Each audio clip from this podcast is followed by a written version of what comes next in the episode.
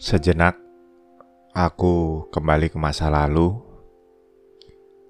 tapi kali ini bukan menggunakan mesin waktu seperti yang diceritakan film-film luar negeri itu. Aku menggunakan sebuah alat yang jauh lebih canggih. Alat itu bernama ingatan. Aku pilih tanggal saat aku dan kamu pertama kali bertemu. Sesampainya di tanggal itu, aku melihat sebuah ruang kelas sekolah menengah atas. Aku mendapati diriku yang dulu baru memasuki kelas itu sebab namaku terpampang di pintu. Tepat pada lembaran pengumuman baris ke-16.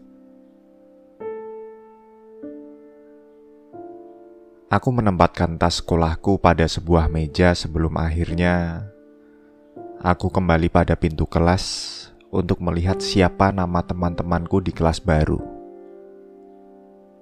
Hanya beberapa yang aku kenal. Itu pun karena mereka teman sekelasku di jenjang sebelumnya. Sisanya, waktu yang akan memperkenalkanku pada mereka. Aku kembali duduk, mencari teman-temanku dari kelas sebelumnya yang sepertinya belum berangkat pada jam sepagi ini. Aku lanjut memandangi wajah-wajah di kelas. 360 derajat aku putar kepala searah jarum jam aku mendapati ada yang menarik perhatianku di derajat ke-90. Aku coba pandangi lagi ke arah kanan, seorang yang sangat asing, tapi entah mengapa membuat jantung ini berdebar. Seorang yang tidak aku kenal sebelumnya, tapi membuatku merasa harus mengenalnya sesegera mungkin Aku tidak peduli waktu itu apakah dia merasakan rasa yang sama atau tidak denganku. Aku mengaguminya dan urusan dia mengagumiku atau tidak. Biar nanti berjalan seiring waktu.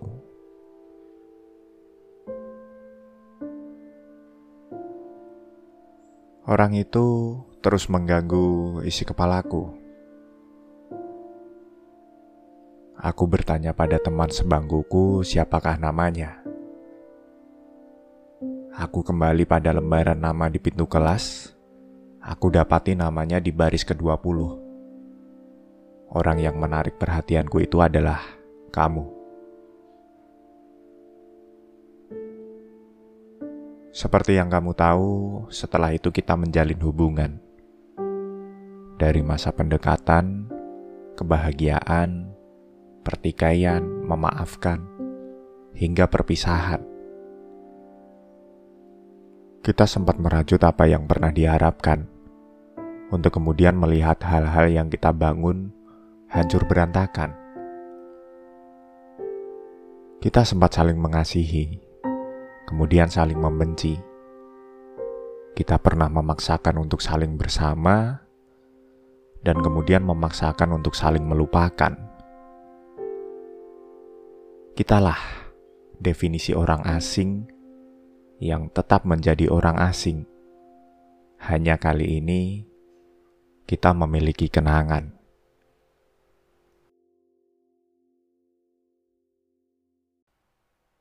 Terima kasih teman-teman yang sudah mendengarkan podcast literasi. Untuk teman-teman yang ingin berkontribusi dengan perkembangan podcast ini, silahkan klik tautan di deskripsi. Salam hangat.